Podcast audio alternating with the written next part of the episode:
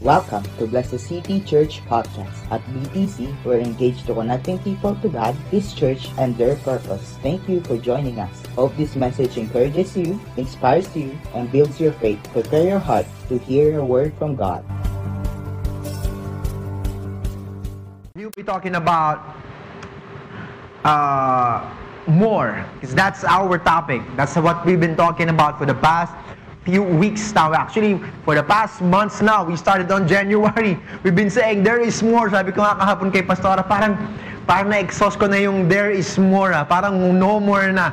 But you know what? Even if you found no more, eventually God will give you more. God will let you see more. Amen? And that's the question for us this morning. Are you looking for more? Amen? Could you say that? Could you type it in the comment section right now? Looking for more? On, dapat may question mark. Are you looking for more? Because if you're not looking for more, you not you will not see the more. Sabi nga sa Bible that if you look, then if you then you will find. Amen. Ang unang kailangan mong gawin, you need to look.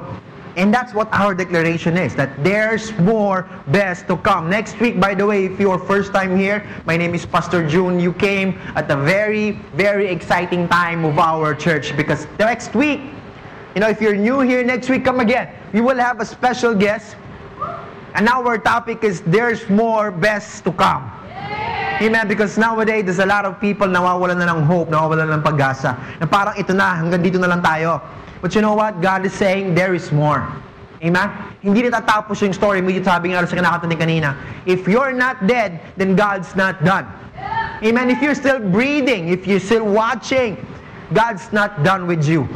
God is still doing a lot of things in your life right now. And He is, He is showing you there's more to come. Sabi sa may Matthew chapter 11 verse 28 to 30. Let's read that. This is the verse that I will be reading. It's just three verses. But I believe that itong three verses ito, sobrang malaman. Sobrang, kumbaga parang mautak. Bulalo, hindi lang puro buto, puno ng laman.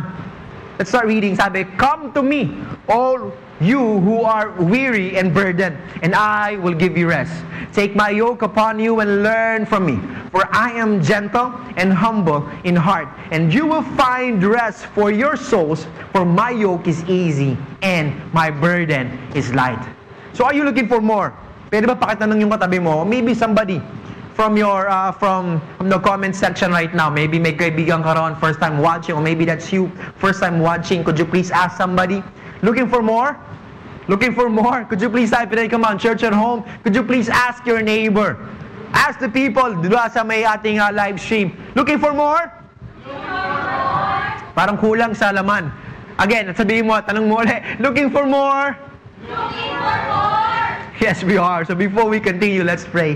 Lord, maraming po salamat for this morning. Thank you, God, for giving us another day, another time, God, to be with each other, to have fellowship with, with each other, and most importantly, God, to have relationship with you and to hear your voice. I pray, God, that you open up our hearts and our minds and our eyes and our spirit, Lord, and let us see things na hindi pa namin nakikita, Panginoon, because we want more. We believe, Lord, that you have put that in our hearts. And I pray, God, that we will find it in you and you alone. This is our prayer in Jesus' name. Everybody say, Amen, Amen, Amen. Come on, can we give God a best clap offering? Alam mo itong looking for more? Can you say it again, Joanna? Sabihin mo, looking for more? si Joanna talaga. But looking for more, this is an exclusive idea for human beings. Alam mo ba yan? Alam mo ba yan, Janelle? Na yung looking for more is para sa'yo lang para sa atin lang as human beings. It's exclusive to us. It's in us all. And it's unusual for animals to look for more. It is. Kapag sila busog na, they would not look for anything else. Wala na, okay na sila doon, satisfied na sila. But since dito, pag busog ka na, ang unang iniisip mo, isa ano kakainin ko mamaya. Tama ba? Ano kaya, parang si Liana, ano kaya merienda natin mamaya, mami? What is our merienda? Habang kumakain kami ng lunch. Nag-iisip siya ng merienda. Sinong ganun dito? Raise up your hands. Busog ka na, kumakain ka pa nga lang, nabubusog ka na, nag-iisip ka na kung ano kakain mo mamayang ha hapunan. Right? We're always looking for more. Pero yung mga hayop, if they don't look for anything more, you know, they, or to go beyond their needs. Looking for uh, for more is for animals is a matter of just survival. Kung bakit sila nag-look for more is because their life depended on it. Right? But us, no. We're always looking for more. Human beings can go the extra mile. We can go looking for more because we have this one quality in us all that nothing else in this world have. Do you know that quality? Alam mo ba yun? It is called desire. Could you please type it in the comment section right now? We have this, desire. You're always wanting for more. Always looking for more. Desire is the energy that fuels us towards where we are now and where we should be in the future. Kaya we're always asking for more. Bakit? Kasi meron tayong desire. And it's a driving force behind airplanes. Right? Because we want to fly. Sino rito, simula po ng bata, you wanted to fly. You wanted to know kung paano kaya maging isang ibon, kung paano kaya maging isang isda. Somebody dreamt that. Somebody had that desire to fly. And that's why meron tayong eroplano ngayon. Right? That same desire is the same desire that uh, gave Neil Armstrong. Kilala niyo si Neil Armstrong? Na the first man who walked on the moon. It's that same desire. Some people have that desire to one day step on the moon. And that's why we sent Neil Armstrong there. Bakit? Meron kasing desire. It's the same desire, you know, na nagdagda-drive ng isang-isang, ang tawag ito, isang device na makakapag-take picture tayo, makakapag-take video tayo, makakapag-text, makakapag-call, makakapag-watch and makakapag-watch ng videos, play games, all in one. Pero yun yun, can you imagine a few years ago that that could happen? Iba dati telepono, sino, sino nakaabot ng telepono dito? Yung tatlong 25, sa Antipolo dati wala pang mga telephone sa mga bahay natin. Baw, sa isa sa bayan lang, sa may chitangs lang ang mer... Hindi ko naabutan na yan. sa chitangs lang ang merong telepono. Nakapila yung mga tao doon to call somebody. 3 minutes lang maximum. Hindi ka pwede makipag-telebabad. Right? Tapos, magkano ba yun? Dati dalawang piso, tatlong piso pa yung bayad doon for 3 minutes. You know, that's that desire came up with a cell phone.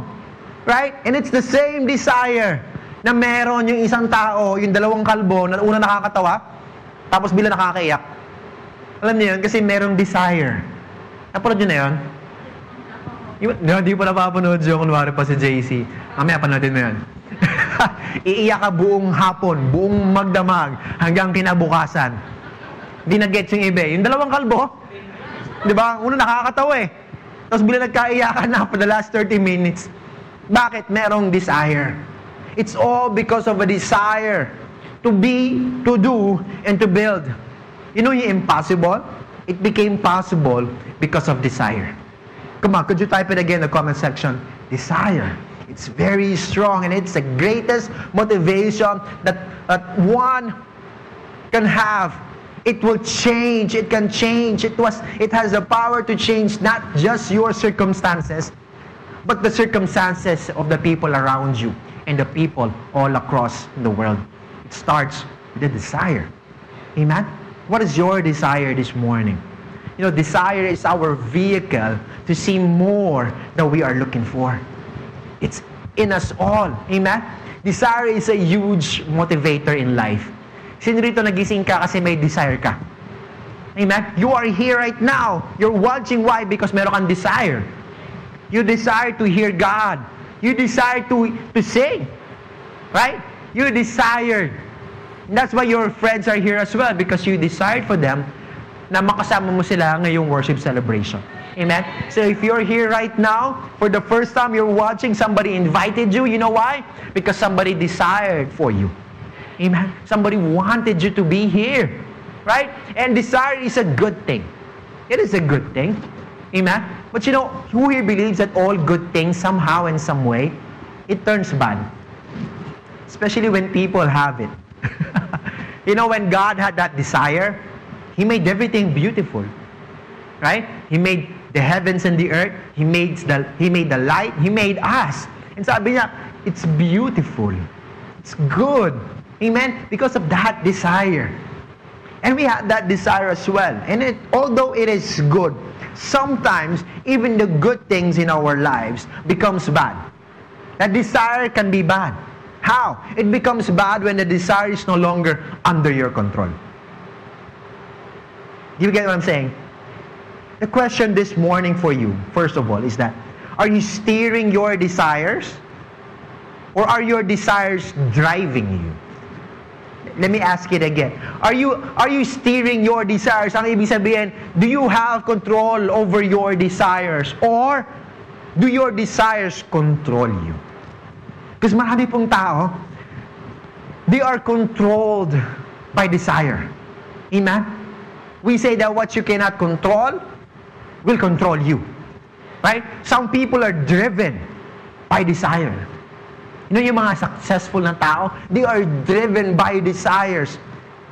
And they they go to a certain length of success. But who here believes sometimes when you are on your success, kaya nga sabi natin, that uh, what goes around comes around or what comes up must come down. Because sometimes even if you're successful, you reach the point of your success and that's where your downfall happens. Why? Because you are being driven by your desire. And it's only a matter of time before you break down. Before you fall down. Before you reach your apex. And then you find your breaking down period. Right? Why? You know why? Taning mo yung katabi mo, bakit? Taning mo yung mga tao, bakit nga ba, pastor? Why? Because desire, it increases. It keeps on increasing. Parang yung appetite mo. Tama ba? It keeps on increasing habang kumakain ka na kumakain, you want more. Hello? Hindi ka nasa-satisfy. Right? Nag-samgyupsal ka. Gusto mo pa uli mag-samgyupsal uli. Tama ba, Reggie? You're not, you're not satisfied. Di nakikinig kunwari si Reggie. Dead mo kunwari, dead mo. you know, our desire increases. And we have this thinking that if we get more, then I will be happy. Tama ba?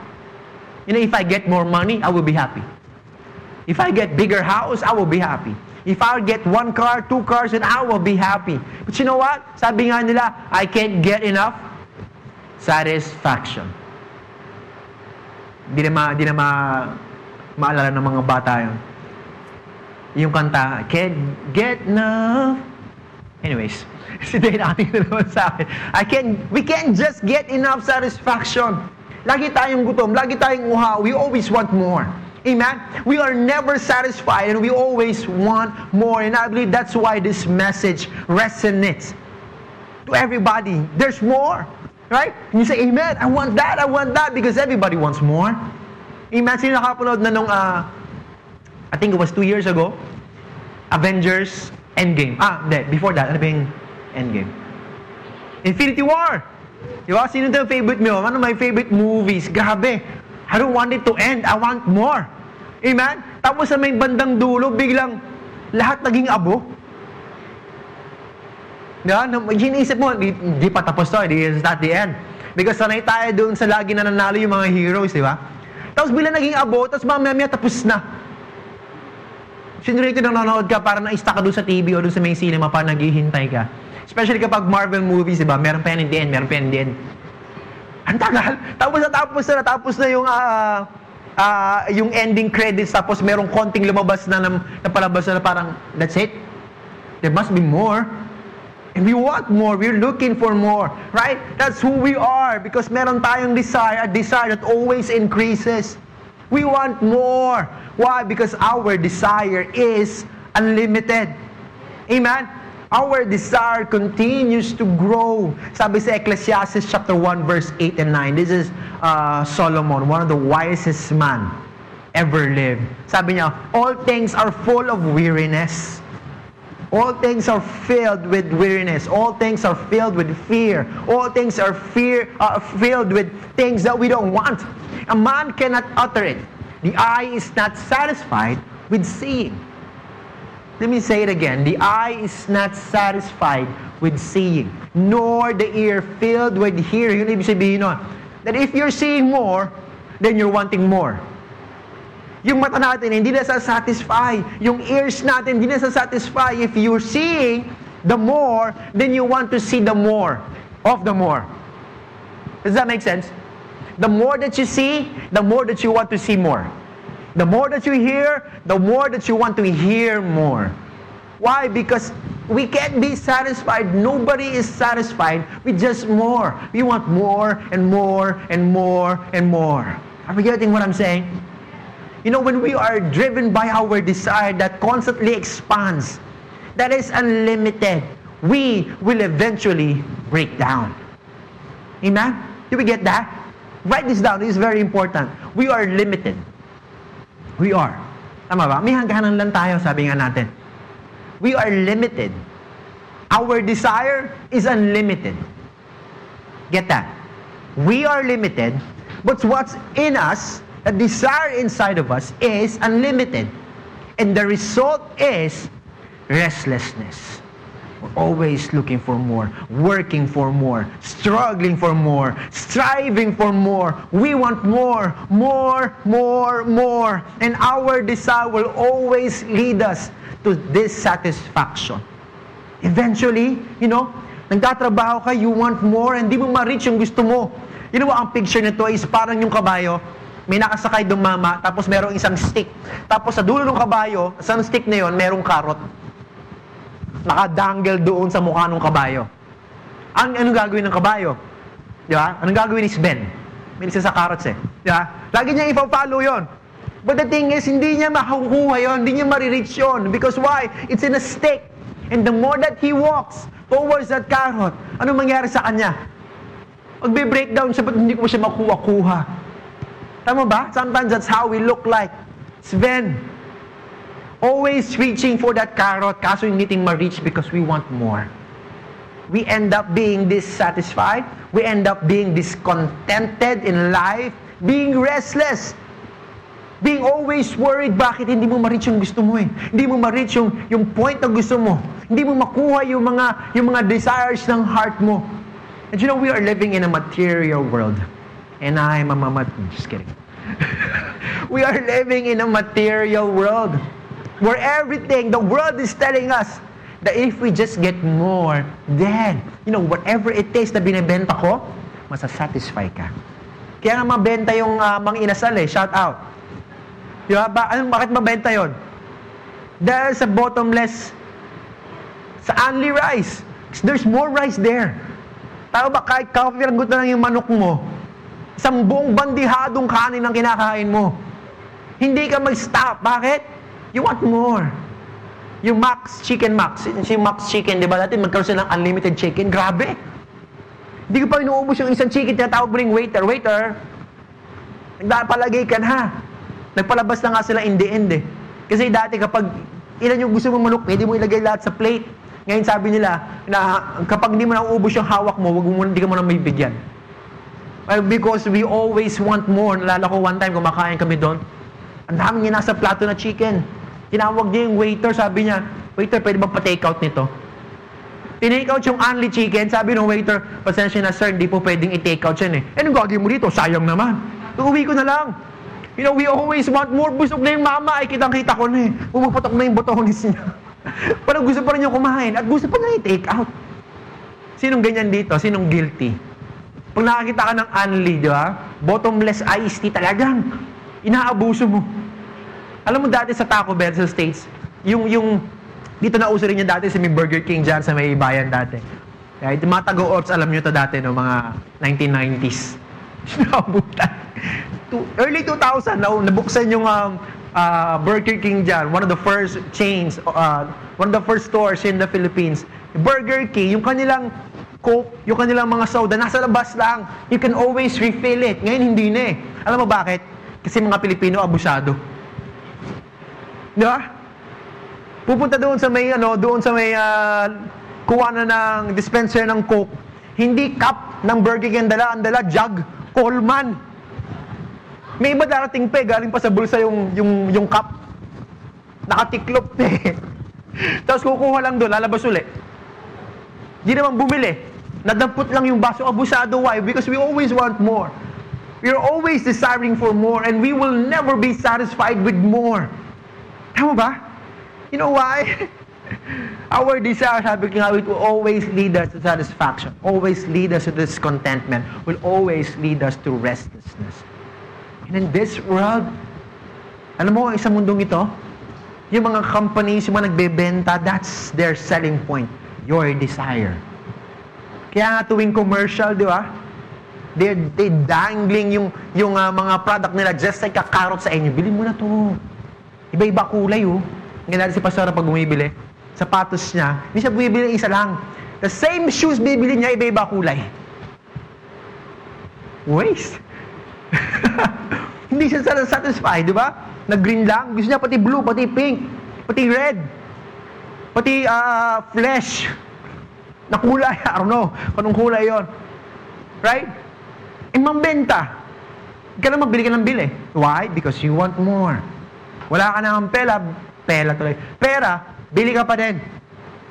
And as we reach for more, work for more, struggle for more, we always find ourselves having less than what we desire. And in the end, we become restless. In the end, we become discontented. Right? As we still can't find the more that we are looking for. What are you looking for? Are you looking for more? Are you looking for more? You know, a lot of people are weary, restless, depressed, struggling, anxious today because of this COVID-19 crisis. And we want more. Iba binigyan ka na nga ng dalawang kilong bigas galing sa gobyerno, gusto mo 10 kilo pa. Binigyan ka na nga ng uh, maling, gusto mo spam. You want more. Right? Binigyan ka na lang 5,000 ayuda. Gusto mo 10,000, nagre-reklamo ka pa. Eh, paano yung kapit, paano yung nasa loob ng bahay namin? Dami namin pamilya dito. Because we want more. Again, a lot of people nowadays, we are so weary, we are so restless, we are so depressed, we are struggling, and we are so anxious for more. You know why? Sabi sa Ecclesiastes chapter 3 verse 11. God, He has put eternity into man's heart. God has put eternity, unlimited. God has put, has put infinity in our hearts. That's what we are always looking for more. God placed that desire. That is the infinity. That is the unlimited. That is the eternity that God placed in our hearts. And that's what we're always looking, searching for more, wanting for more. And anything, you know what? Kung sino man yung naglagay nung eternity na yun sa atin, He is the only one that can satisfy us. Amen? And anything less than God will always leave us dissatisfied, will always leave us wanting for more, will always leave us discontented. Amen? You know what Jesus is saying for us this morning? What Jesus is saying to you this morning is that He is saying, take all of your desire, all of your want, and put it on God. Amen? Lahat ng desire mo, lahat ng gusto mo, ibigay mo kay Lord. Why? Because God is unlimited. God is for eternity. And therefore, God becomes the solution. You're looking for more? He is the more. You're looking for eternity, for unlimited? That's who He is. Amen? And if you made us for yourself, O Lord, sabi ni St. Augustine, I, I don't know if you have it here, I hope that we have. Sabi ron, if you have made us for yourself, O Lord, and our hearts is restless until it rests in you. Let me say it again. This is St. Augustine. He said this uh, about 1700s ago. 300 AD, sabi ni St. Augustine, he knows this. You have made us for yourself, O Lord. God made us for Him. We are made for God. You have made us for yourself, O Lord, and our hearts is restless until it rests in you. You know, this morning, God, He wants to show us more.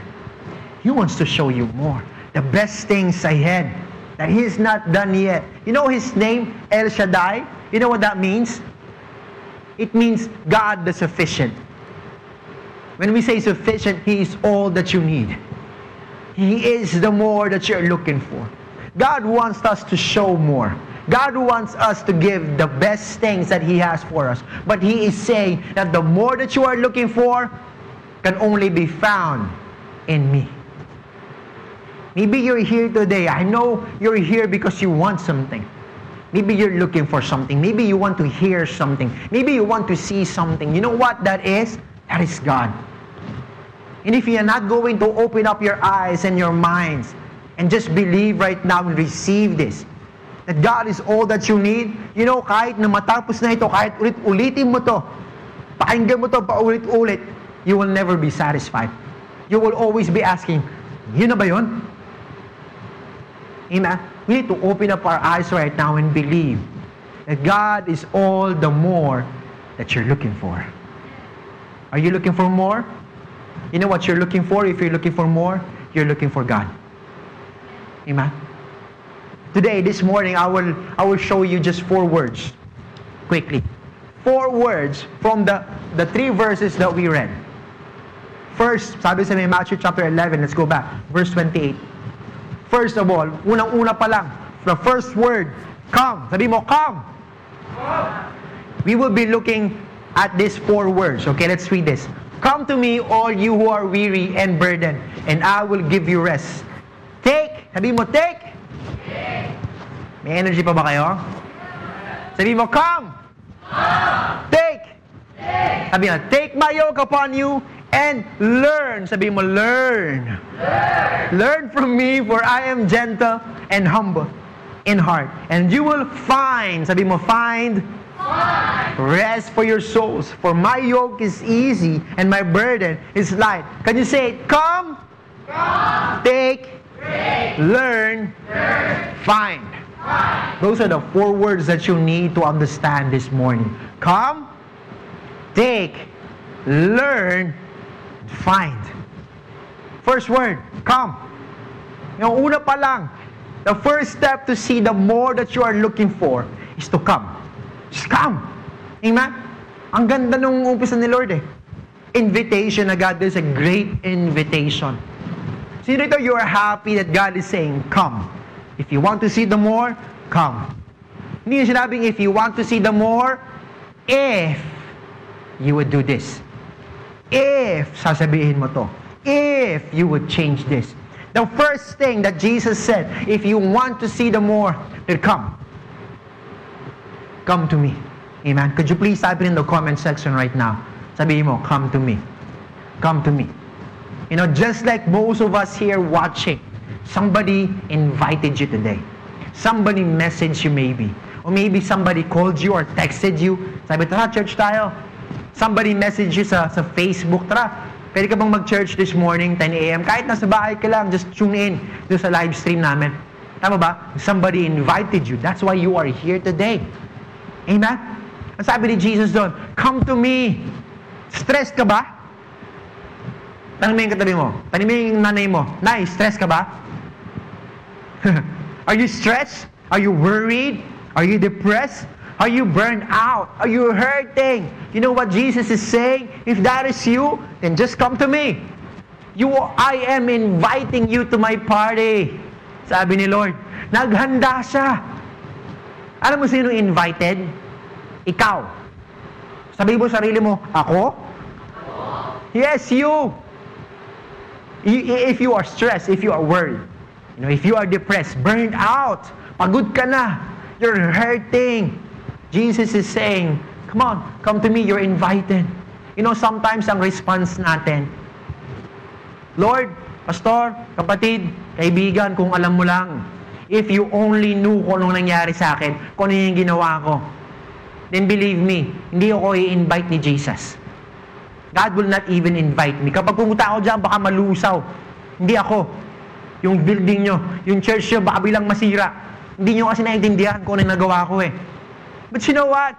God knows. Jesus knows. Kaya nga sabi niya eh, come to me. And even if, whatever it is, kung ano man yung pagdaanan mo, Jesus will still invite you. Amen? He invited you. And He will continue to invite you. Amen? That's the Jesus that we serve. Pwede ba pakisabi sa, sa, sa comment section right now, you are invited? Come on, pwede ba pakisabi, church at home, you are invited. You are invited. Jesus is saying, come to me. Or maybe sometimes yung response natin is, saka na lang, saka na lang. ayusin ko muna yung sarili ko. Sinirito, naging, naging ano mo na yon Naging uh, dialogue mo na yon Saka na lang. Kapag, kapag maayos na ako, you know, kapag, kapag tinanggal ko na yung mga pangit sa buhay ko, kapag iniwanan ko na yung mga taong kailangan kong iwanan, kapag iniwan ko na yung mga bisyo na kailangan kong iwanan, saka na lang ako lalapit sa Panginoon. Tama ba? Sino naging, naging ganyan na yung uh, uh, dialogue mo? Saka na lang ako lalapit. You know what the problem is? Baliktad ka. Sabihin mo sa comment section, baliktad ka. Sabihin mo, church at home, baliktad ka. Baliktad ka. You're out of order. Before you can fix yourself, you need to come to Jesus. Amen? Kaya sabi ni Lord, come to me first. Then I will fix you. Hindi niya sinabing, come to me lahat yung perfect na. Come to me lahat ng wala ng bisyo. Come to me lahat ng mga mababait na. No, He says, come to me those who are weary, those who are heavily burdened, those who needs fixing. Sabi ni Jesus, come to me first and I will fix you. I will clean you. Amen. I don't know, I don't know about you, but that God, but that deserves a clap of praise right now. Amen? Who here believes and you are thankful that you are serving a God na hindi niya kailangan pang hintayin na maging maayos ka. Amen? To invite you. The Bible says that Jesus died for you while you were still a sinner. While you were still a sinner. Nung ikaw mabisyo pa, nung ikaw adik pa, nung ikaw lasinggero pa, Jesus already died for you. Nung ikaw ay sinungaling pa, Nung ikaw ay kumukupit pa sa nanay mo, Jesus already died for you. And what He is saying now is just come. Come on. Come with me. You know, minsan yung response naman natin is, tsaka na lang kapag ready na ako. Tama ba? Not, not now. Hindi pa ako ready kasi. Hindi ko pa alam kung, kung ready na ako mag-open up ng buhay ko. Hindi ko alam kung ready na ako. Pagod pa ako sa mga nangyari sa mga previous relationships ko. Ang dami nakasakit sa akin and I don't know if I'm ready. Tama ba? Sino yung ganyan yung response mo? Nung ini-invite ka? Jesus is asking, are you restless? Are you worried? Are you in need? Are you problematic right now? If the answer is yes, then you are more than ready to come to Jesus because His invitation is for those who are weary, those who are restless, those who are heavy burdened, those who are in need, those who are problematic, those who are in crisis right now. Jesus is saying, Come to me. You are ready. Why? Because God's invitation because Jesus' invitation is for you right now. Amen? That is you. And you can never be too ready than now. Jesus is saying, Come to me. Come to me. Amen? You know, our job is just to respond. God's job is to repair. Because sometimes we get it the other way around. Tama ba? that if I would just repair myself, if magpapakabuti lang ako, then God will respond.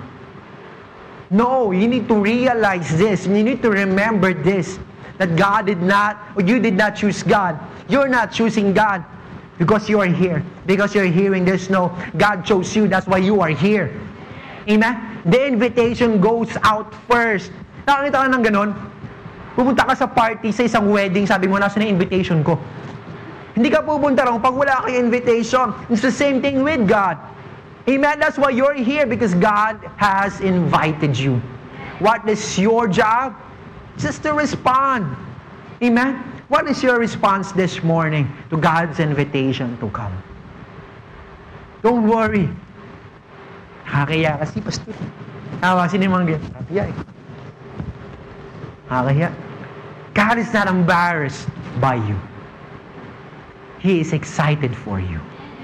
Amen? Come to me. Sabi sa Bible, just come as you are. Sabi ng Nirvana. just kidding. Come as you are.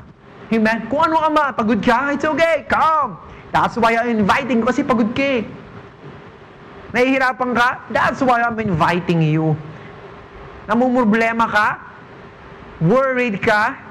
Nakukulangan ka sa sarili mo. That's why I'm inviting you again. God is not embarrassed by you. He is excited for you. He is excited to help you.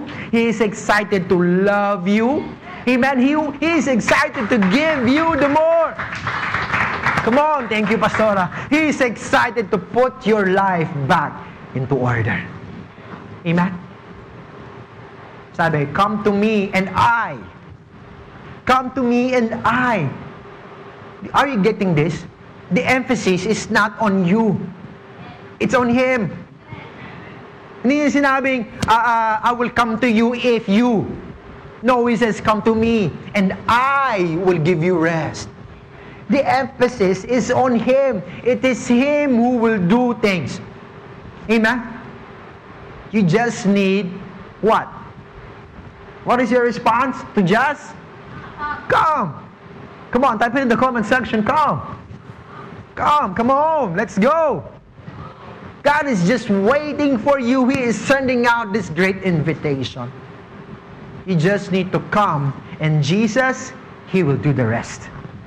That's the kind of God that we are serving. Amen.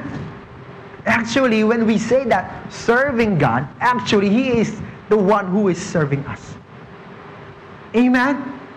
You just need to come. You don't have to deny all of the wrong things that is happening in your life. You don't need to hide all of the things na ginagawa mo. You know, a lot of people, they come to church. They're trying to hide who they are. Their problems, their restlessness, their sins. Inatago natin eh. But you know what? How we respond is to just come as we are with all your extra baggages, with all your um, heavy burden, with all your restlessness, coming to Jesus is actually admitting that you are restless, admitting that you are burdensome, admitting that you are in need, you are stressed, you are problematic. That's how you come to Jesus. You know why some, some people, they come to Jesus, they come out, na parang walang nangyari, walang nagbago? Because they don't admit that they need help.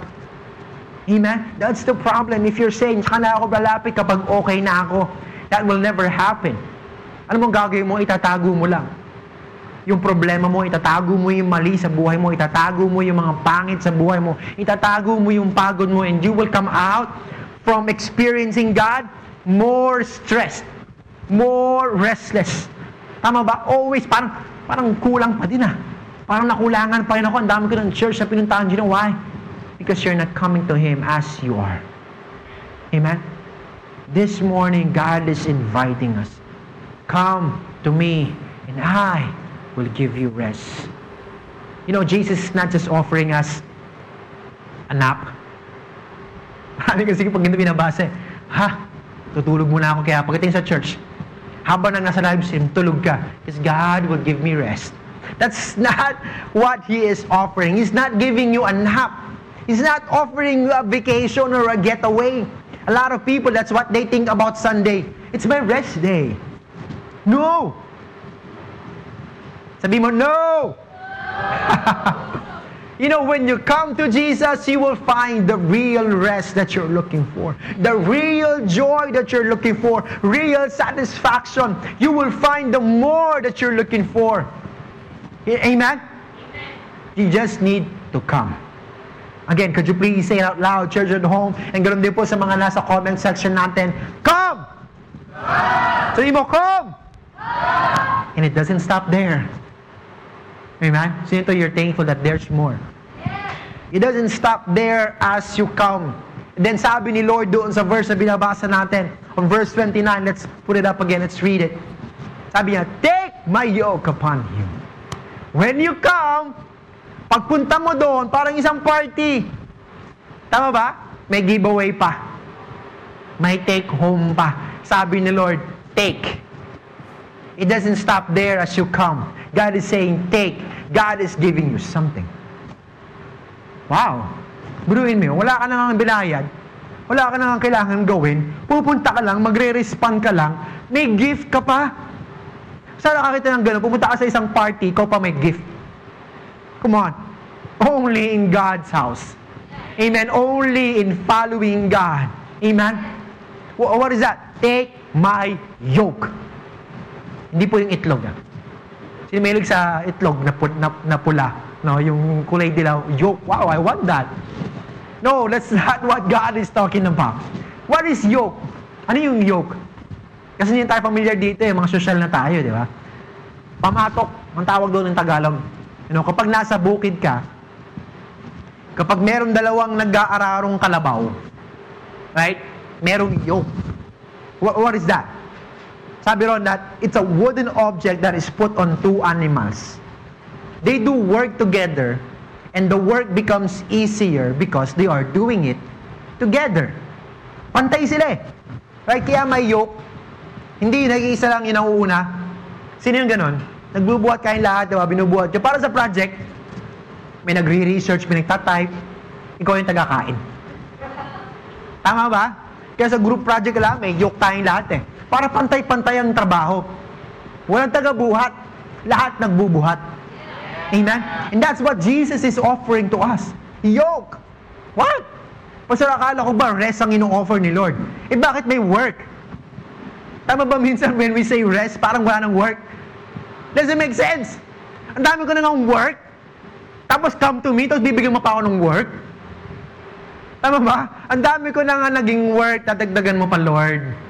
You know, Jesus is not talking about that kind of work. Jesus is talking about the work that will lead to soul rest. Come on. Kasi maraming mga tao, di ba, nagtatrabaho para magpahinga. But you know what God is giving us? What is God showing us? Nagpahinga tayo para makapag trabaho tayo. Sometimes kasi hindi tayo maabot sa weekend eh. Sino minsan ganyan? So, over, overstress ka na, overwork ka na, Wednesday pa lang, burned out ka na. Amen? You know, the beginning of the week, it's not Monday, it's Sunday. Amen? That's where you recharge, that's where you rest. Jesus is talking about the work that will lead to soul rest. What is our work? Ano ba yung rest? Ano ba yung work na yan, Pastor? Mahirap ba yan? Kikita ba ako dyan? Bubula ba bibig ko dyan? Sabi si John 15, ah, sorry, John 6.29, this is our work. Right? Jesus answered and said to them, This is the work of God. That you believe in Him who sent me. That is our work. The work of a Christian is to simply believe. Come on, could you type in the comment section, believe? Believe. Could you say, come on, church at home, believe. That's our work. Mahirap ba? Not only that, sabi si John 15.4, abide in me. Abide in me. Kapag nakakita ka ng abide, pag narinig mo yung abide na yun, what does that mean? Ano nakikita mo sa picture, sa, sa isipan mo? Alam mo, para mag, mag-best friend, sino merong best friend dati ng bata ka? Lalalakad kayo, punta kayo sa may, sa may tindahan, sa sari store, di ba? Bibili kayo ng uh, tira-tira. Niyo yung tira-tira? Mikmik, di ba? Tapos habang mo pagkabili nyo ngayon, pag palit nyo sa may bahay, anong, di ba, nakakabay ka. Kasi nilibre ka eh. Mo ako niyan. That's how yoke looks like. That's what abiding looks like. Jesus saying that this is your work. Just believe in me, then abide in me. Amen? The work of a Christian is to believe and to abide in Jesus. Amen? Saying, I believe in you, Jesus. I believe in what you say. I believe in what you do. And I will abide in you. I am yoking my life next to you. Are you getting that picture right now? Amen? That you are not alone working. Sometimes believing it's so hard. Right? That's the work that God wants for us. But God is saying, just abide in me. I know it's hard to believe na magkakasya lahat ng hayop sa mundo sa isang maliit na ark. I know it's hard to believe somebody will die for you kahit na sira ulo ka. But you know what? If you just abide in me, I will help you work. I will help you believe. I will help you with all the work that you need to do. Amen? Just abide in God. Take this yoke. And the best thing about this, the good news is this, that if you just take God's yoke, Jesus' yoke, you know, unless you exchange it with your old yoke of sin, of condemnation, of guilt, of always trying to prove yourself, you will not get that yoke that God is offering you. You know the cross? The cross of Jesus Christ, that is the divine exchange. God is saying, now you want a new cell phone? Give me your old cell phone first. You want a new life? Give me your old life. You want a new yoke? Give me your old yoke. Amen? It's exchanging. You have to leave uh, the old to me to step in to the new yoke. Amen? So Jesus is saying, Come to me, and take my yoke. Take what He has for you this morning. Take His yoke and leave your old yoke behind. Amen. It's time that we abide and we believe in Jesus Christ. Come on, church at home, could you say, Come, Come and take? and take. Type it in the comment section. Come and take. Come and take. The third thing that we want to look at here. Let's go back to the verse, from verse 29. Take my yoke upon you and learn. Sabi mo, learn. Sabi mo, learn. Sabi mo, learn. Ulitin natin. Take my yoke upon you and learn from me. Learn. Not just come, not just take, but learn from me. Amen. What does that mean? Ano yung learn na yon? You know, learn, that word learn is an indication that there is a process to becoming like Jesus. Hindi yan one snap, one click, nandyan na. Hindi yan yung tinanggap mo si Jesus, hindi pumunta ka sa church and everything is good now. That you will become like Jesus, that you already look like Jesus pagkabas mo ng church. Peace be with you. Peace. Ang bait-bait mo na bigla. Tama ba? Kaya maraming tao sasabi sa'yo, nag-church ka pa man din. Ganyan ugali mo. You know, if somebody tells you that, sabihin mo, because God is still working on me.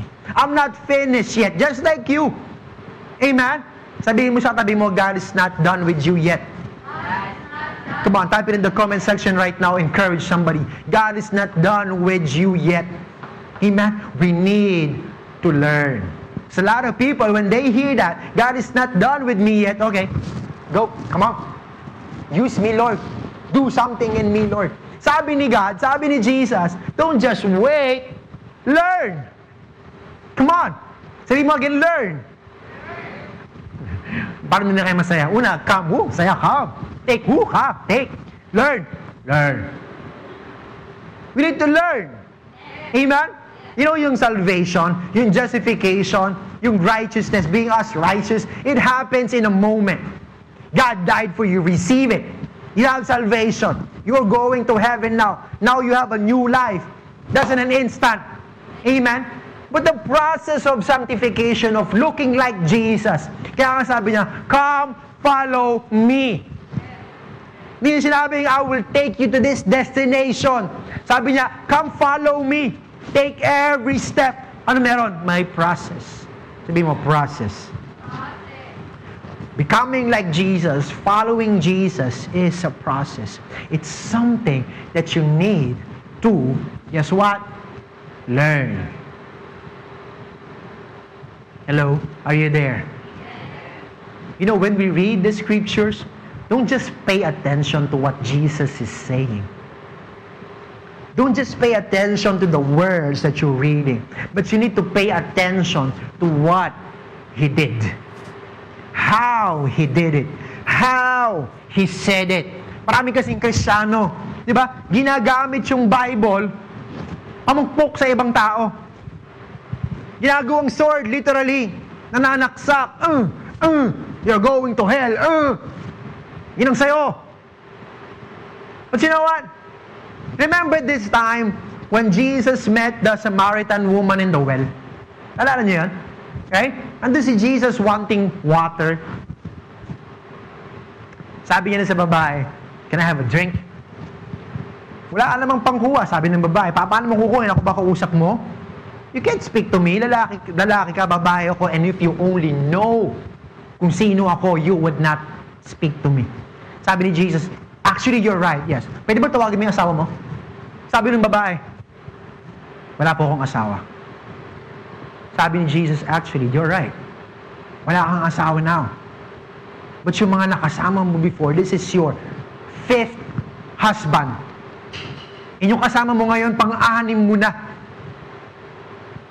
Ano, ano sabi ng babae? Nag-walk out ba yung babae? Walang yan to ah. Judgmental. Nakaka-hurt. Do you know what the, the lady says after they talk? Tumakbo siya doon sa may, sa may town niya, doon sa may barangay niya. Hindi nagsusumbong. Sabi niya, you know, I knew somebody. She, he knew who I am and he still talked to me. Tinawag niya lahat ng mga tao. Can you imagine that? Ano bang klase nung, paano sinabi ni Jesus yon? Is it condemning? Most likely not. He said it with, with a, a loving heart. Amen? Kasi maraming tao, they, they hear that, they see that, na akala nila, akala natin, na yun ang gagawin natin, condemning the world, pointing our fingers to the world. Again, you need to pay attention not to the word that Jesus is saying, pay attention to what He did and how He said it. That's what learning from me, from Jesus means. Amen? As you start to watch as you watch his life, you start to become his disciple, his follower. Kaya nga sabi ni Jesus, follow me. It means to learn from me. Watch what I do. Watch what I say, how I say it, how I react, how I respond. Amen? And what is his response? If you would you read yung, yung four gospels in the Bible, Matthew, Mark, Luke, and John. That's Jesus' life, His ministry. How He was born hanggang sa how He died, He rose again, and He went up to heaven. You know, Jesus was never in a hurry. Nakita mo na si Jesus tumatakbo? Narinig mo na yon? Jesus was running. Na narinig mo na si Jesus tumakay sa isang kabayo nagmamadali? Kadalasan siya nakasakay.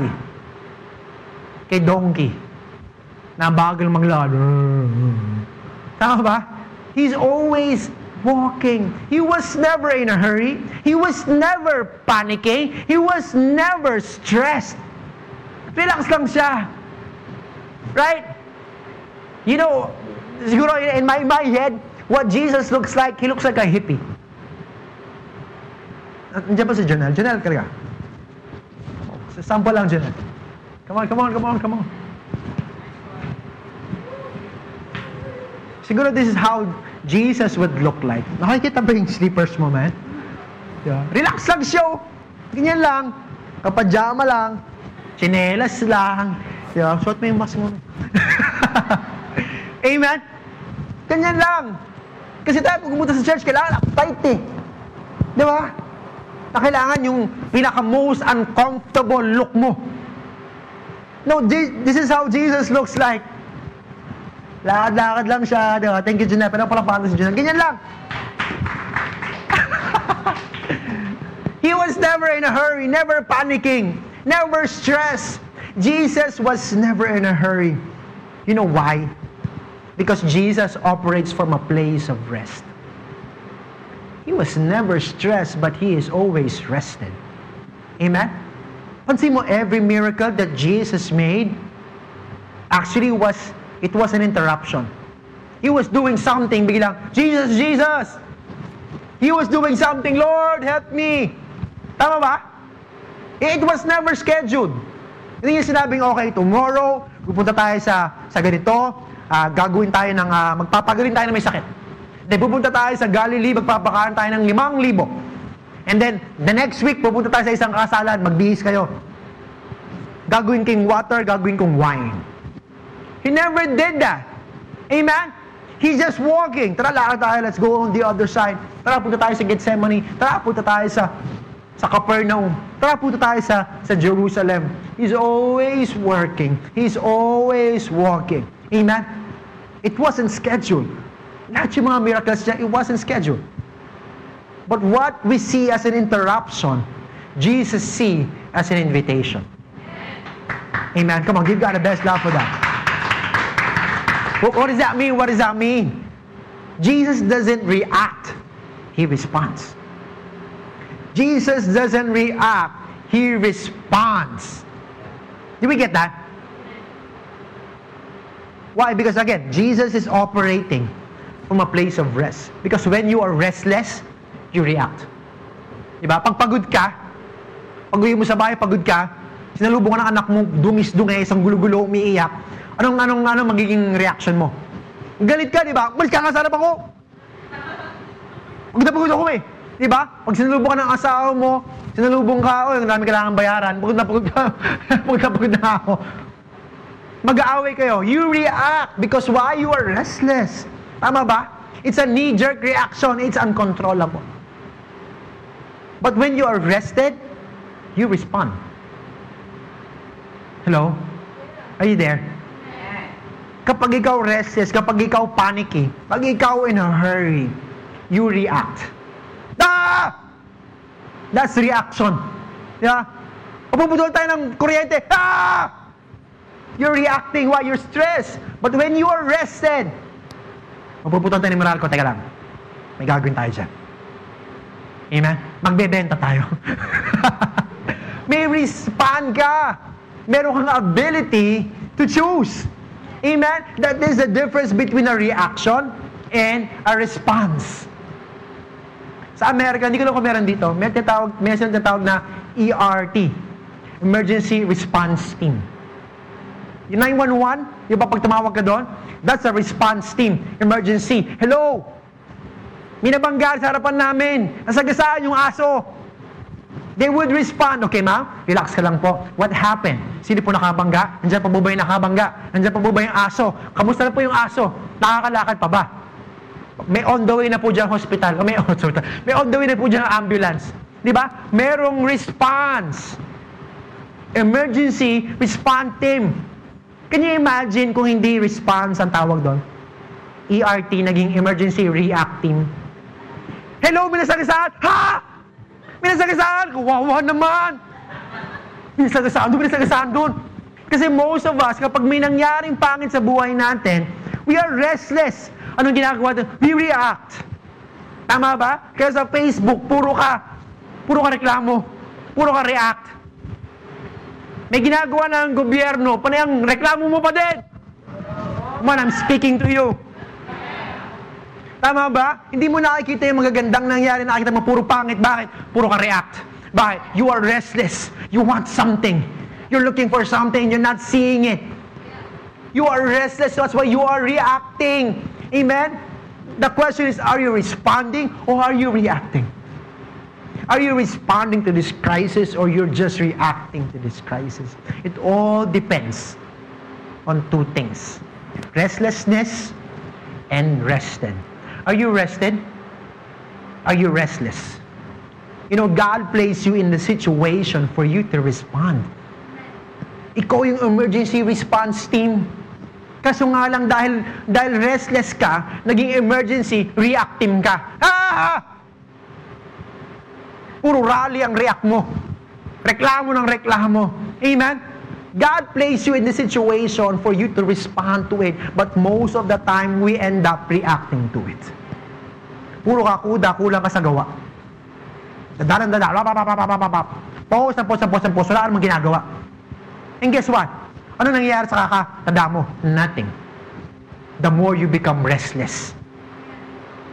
Tama ba to? Tama ba? Who can relate to this? The first time na nagreklamo ka, dire-diretso na.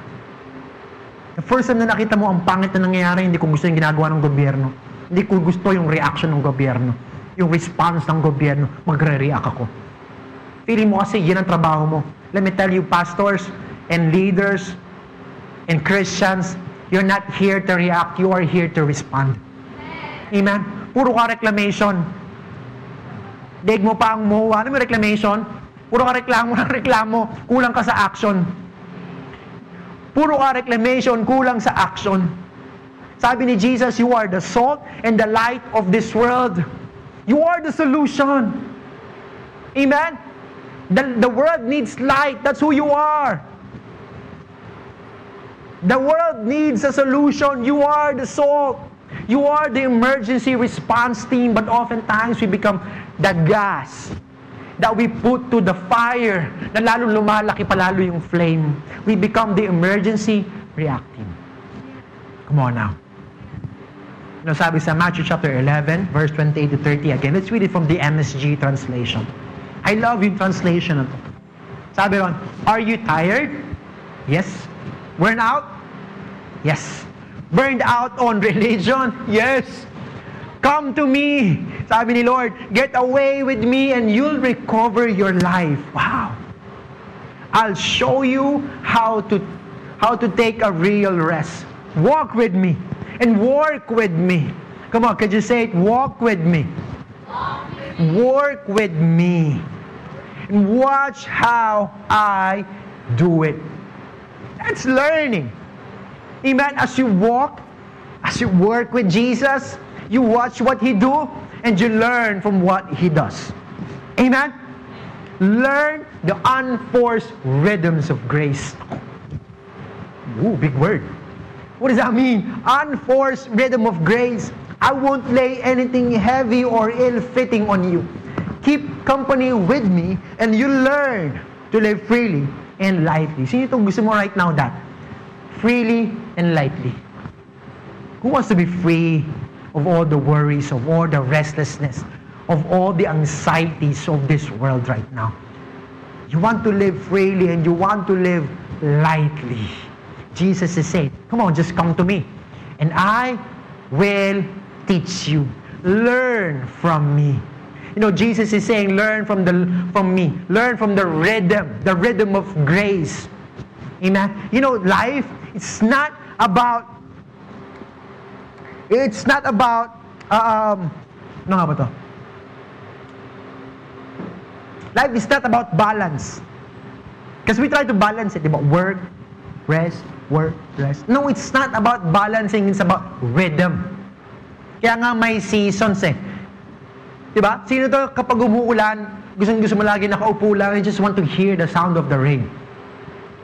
You know what that sound is? That's the sound. That is rhythm. Pak, pak, pak, pak, pak, pak, pak, pak. That is the rhythm of life. That is the rhythm of grace. Amen? It's about rhythm. And define your season so you can know your rhythm. It is the rhythm of change. There's always change. And there's a rhythm to it. Amen? You need to be in touch with it. Parang drummer, kailangan may mono, ano ang tawag doon there? Mono. Monotone? Metronome. There you go. Kailangan meron kang metronome, isa-set mo yun. And in this life, meron tayong metronome. You need to hear it. How can we hear it? Jesus is saying, learn from me. I am the rhythm of grace. He is grace. And what he does, how he walks, how he reacts, how he responds, that is the rhythm. That's what is what that's what Jesus is saying. Do what I do. Learn from me. Come, follow me. Do what I do. Amen. Jesus believes in the Sabbath. You know what the Sabbath is? Nalala mo to, Reggie, doon sa may The Chosen. Yeah. They call it Shabbat. What is Shabbat?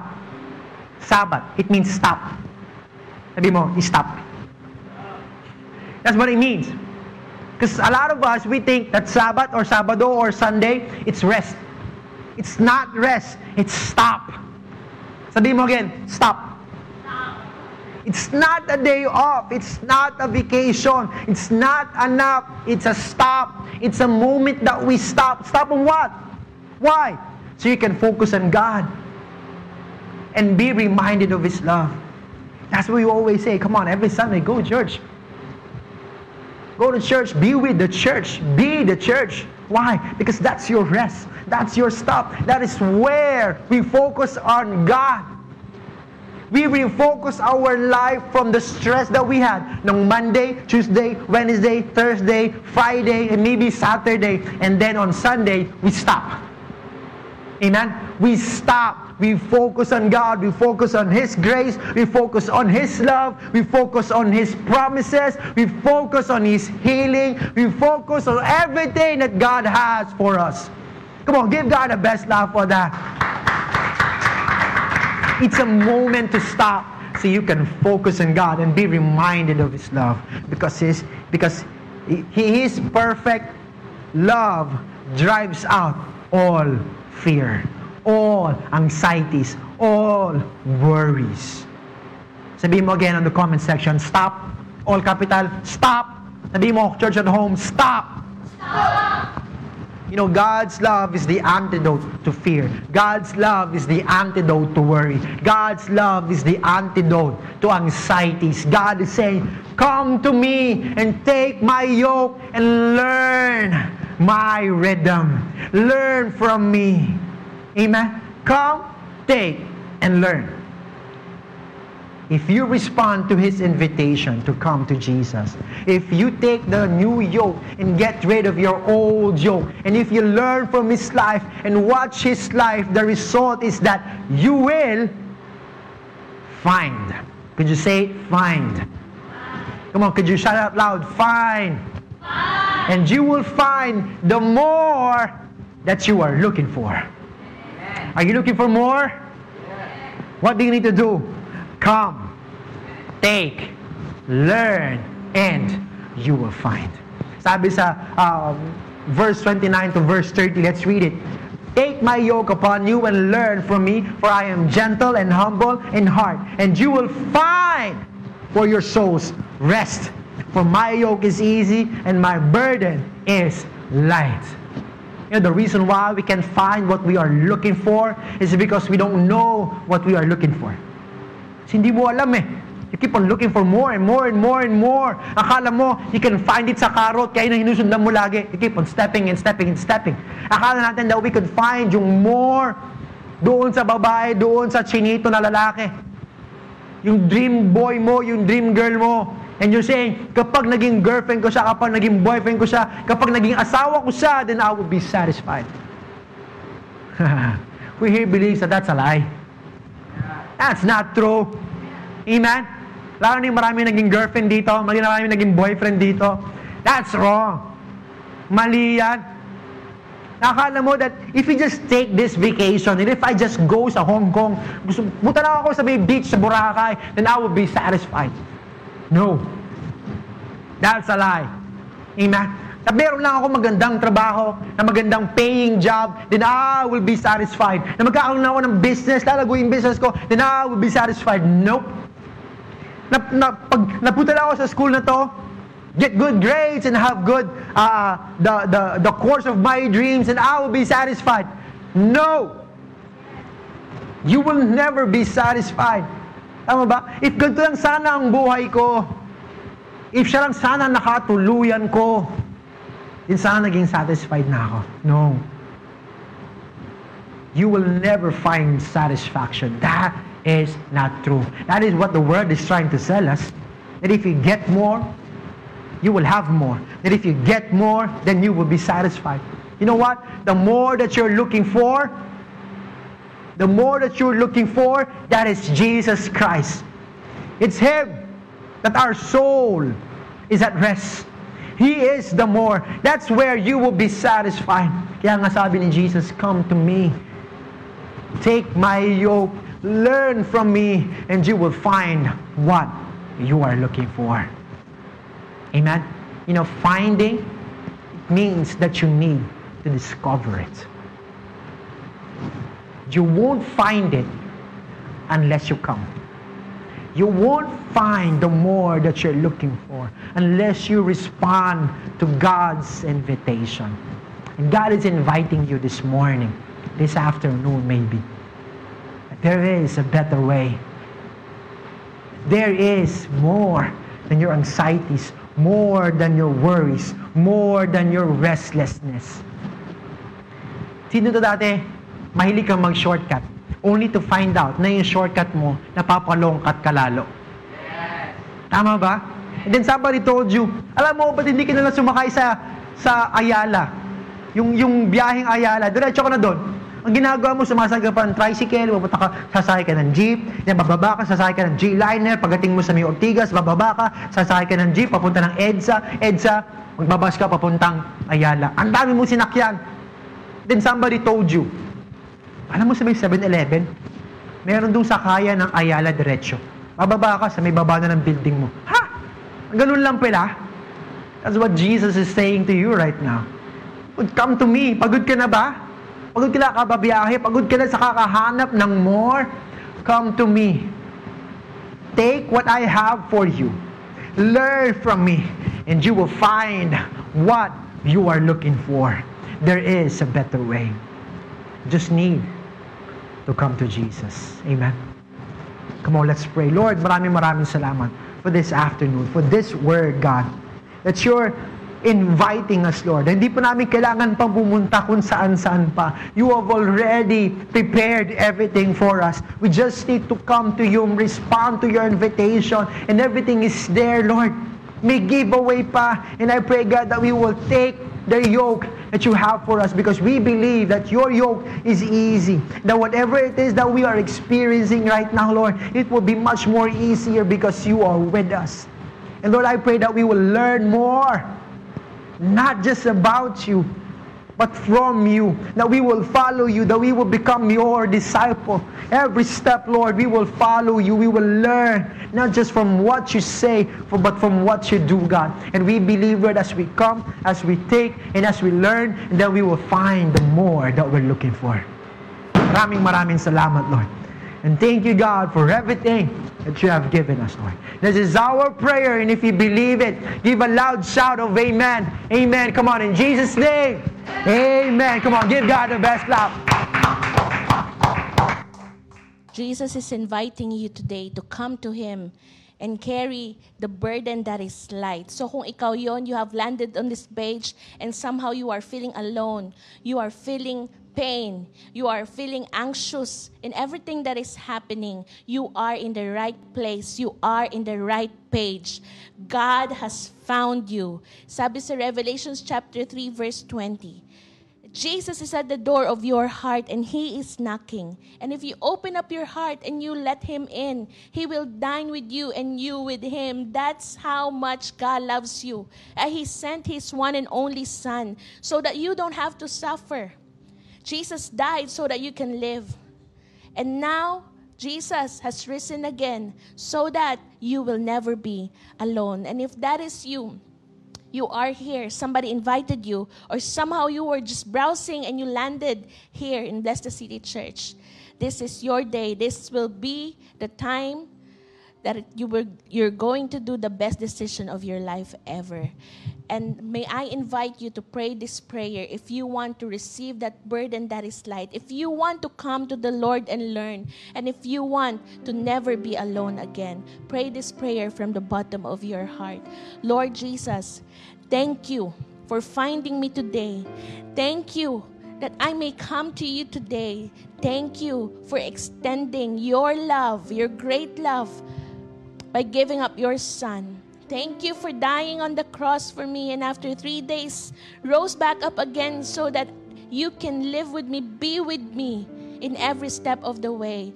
Lord, today I admit that I cannot do it on my own. Today I admit that I have come to the end of myself. And today I open up my heart and I just let you in. Come live in my heart. Be my Lord and be my Savior. You are my love, and thank you for loving me first. This is my prayer in Jesus' name. Amen and amen. Thank you for taking the time to listen. To hear more messages like this one, make sure to subscribe to our podcast channel for past episodes.